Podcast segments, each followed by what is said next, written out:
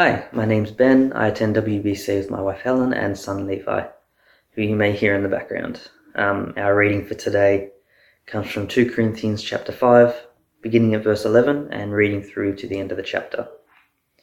So 2 Corinthians chapter 5, starting at verse 11. Since then, we know what it is to fear the Lord. We try to persuade others. What we are is plain to God, and I hope it is also plain to your conscience. We are not trying to commend ourselves to you again, but are giving you an opportunity to take pride in us, so that you can answer those who take pride in what is seen rather than what is in the heart. If we are out of our mind, as some say, it is for God. If we are in our right mind, it is for you. For Christ's love compels us, because we are convinced that one died for all, and therefore all died. And he died for all that those who live should no longer live for themselves, but for him who died for them and was raised again. So from now on, we regard no one from a worldly point of view. Though we once regarded Christ in this way, we do so no longer. Therefore, if anyone is in Christ, the new creation has come. The old has gone, the new is here. All this is from God who reconciled us to himself through Christ and gave us the ministry of reconciliation. That God was reconciling the world to himself in Christ, not counting people's sins against them, and he has committed us to the message of reconciliation. We are therefore Christ's ambassadors, as though God were making his appeal through us.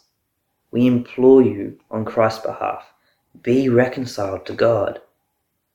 God made him who had no sin to be sin for us, so that in him we might become the righteousness of God.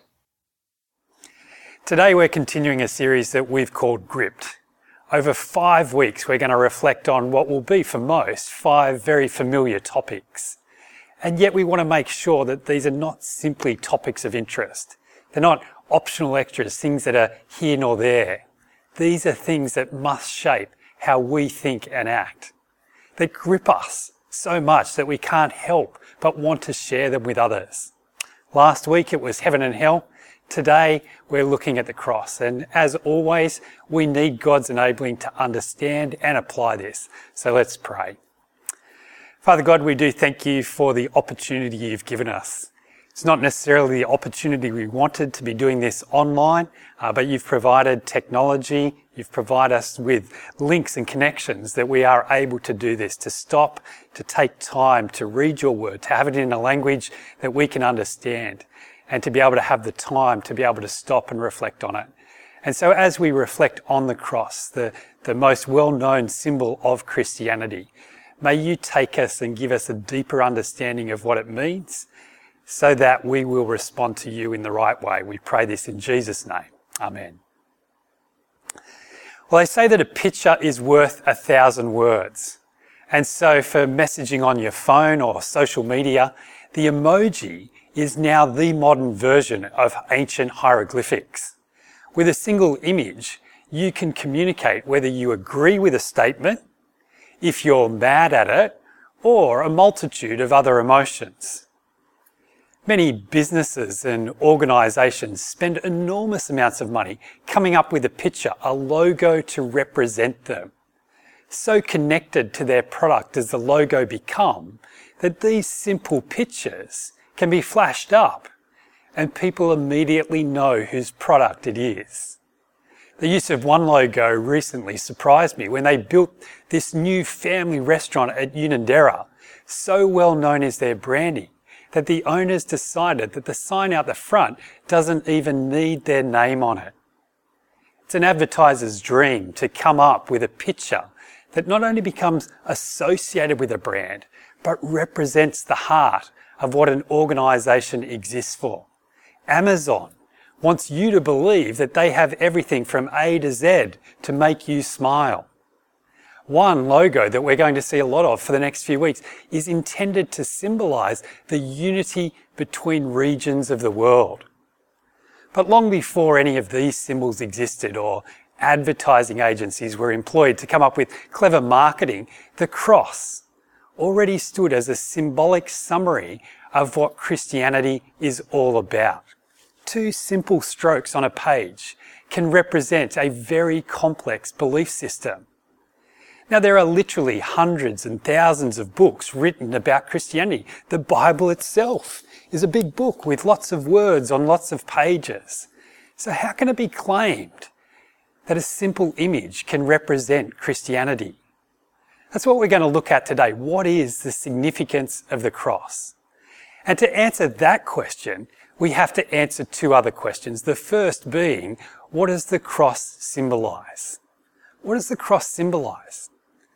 The cross is used nowadays in all sorts of ways. It appears on church buildings and on graves. It's used as jewellery, on flags for organisations, as a tattoo, even on snacks. And while the meaning of the symbol is varied, it is clear that the cross was originally the Roman tool of torturing people to a shameful death. The cross is the ancient equivalent of a hangman's noose, a guillotine, an electric chair or the syringe used to administer a lethal injection. It was the tool of choice to get rid of the worst kind of criminals, to not only kill a lowlife, but to do it slowly and painfully, making a spectacle of them at the same time.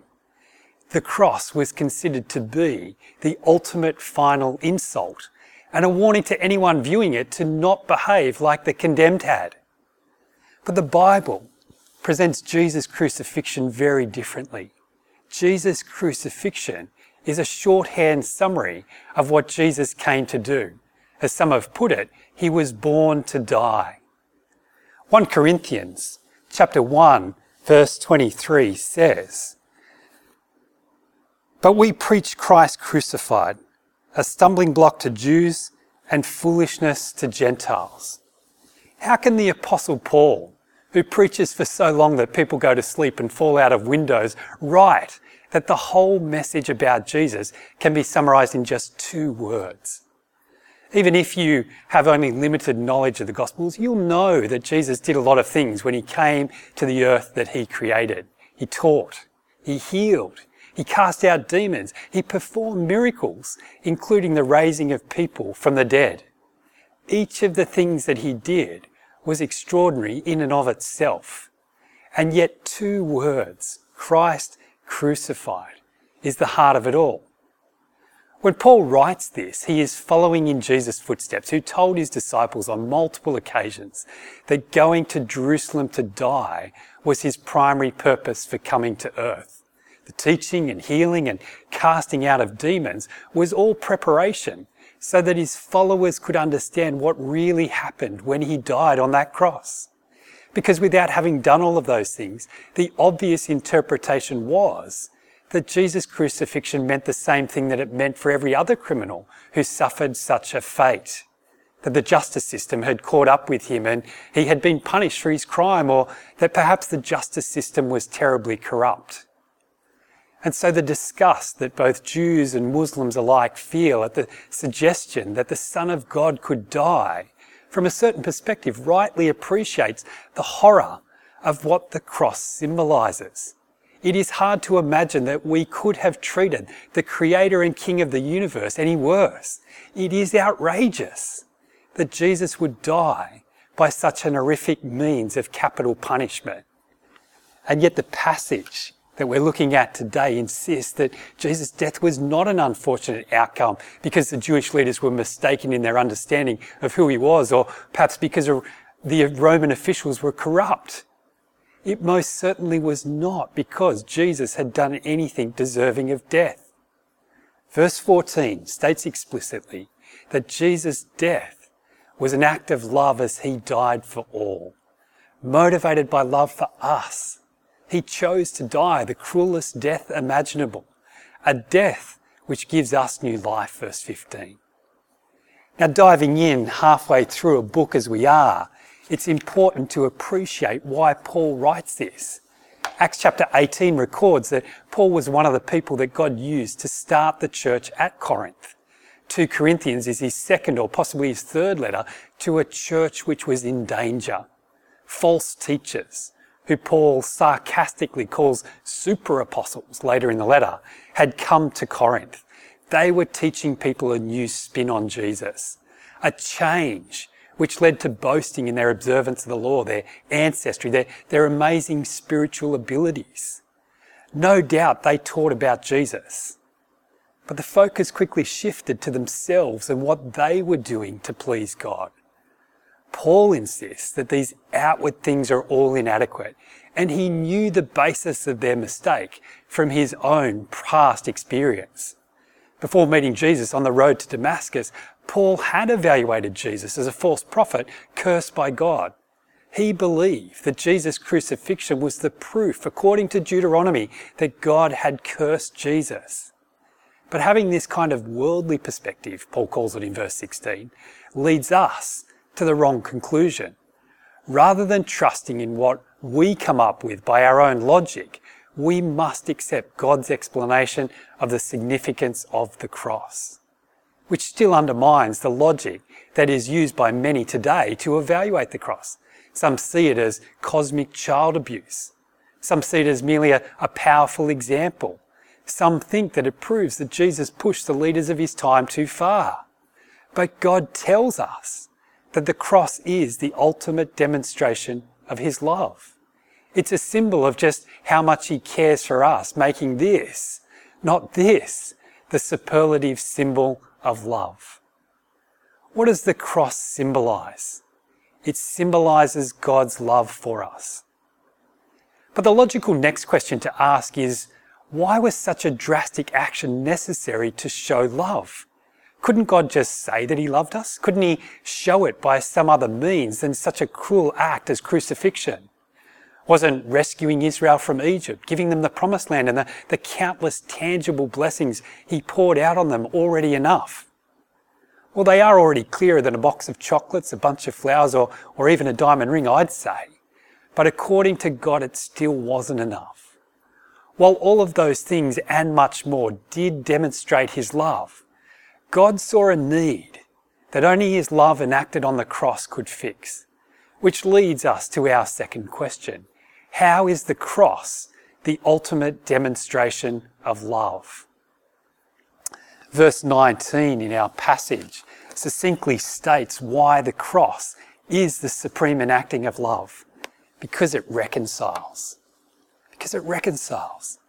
To reconcile here is to remove a breakdown in relationship, to, to tear down a wall that has been put up between people, to mend that which has been broken. We've all felt this in some way or another. One of the worst parts of the lockdowns during this pandemic has been the isolation from others that we're all experiencing. And anyone who has had a disagreement or a, a, fight with a friend or a family member knows the feeling, especially if it was your words or actions that triggered the breakdown. The pain caused when things are not right between people can be devastating.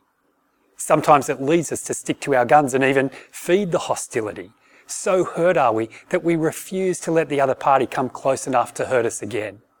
The damage can even be too great for the relationship to continue. But most who have become distant or estranged from someone they love or loved knows what it is to long for reconciliation, for restoration, for, for things to go back to how they were. We were created for relationships. And when they are messed up, we are messed up. And yet, as tragic as the breakdown in human relationships is, the rift that has taken place between us and God is worse.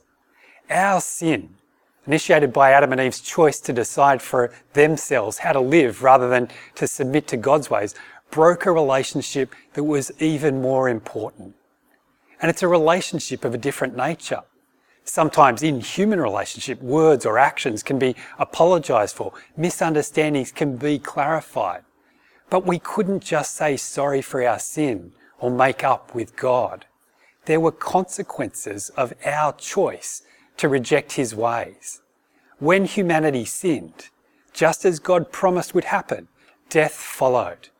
It wasn't an imposed consequence like a speeding fine is. death is the consequence of sin. Just like Earth's gravity always pulls things down, death is always the outcome of the rift between God and us. The cross stands not to prevent death, but to transfer the consequences of sin from us to Jesus. On the cross, God lovingly chose to do what was needed to deal with our choice to reject his ways. Jesus' death on the cross enables the possibility of us being brought back into the right relationship of creature and creator. Now we each have many needs, needs of sustenance and love, needs of shelter and money, needs of encouragement and education and relationship. But as has been said, when God sent Jesus, He didn't send a doctor to heal our health problems. He didn't send an economist or a financial planner to ensure our future wealth. He didn't send a psychologist to improve our mental well-being, a professor to provide the ultimate education, a relationship coach so we would treat one another better. No, he sent a savior. Jesus was sent to save us from our sin. That is our biggest need. All those other needs may seem more urgent. They are often given more of our time and energy. But the cross says that sin is the foundational problem that needs fixing so that all of those other needs can also be met.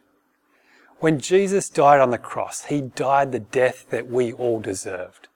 The result is that we don't have to die. All we have to do is accept the payment made in our place. Which is why Paul was so concerned for the Corinthians. They were tempted to accept the teaching that there is something else that God is looking for from us. It is human nature to want to contribute, to, to feel that we did something to help fix the problem.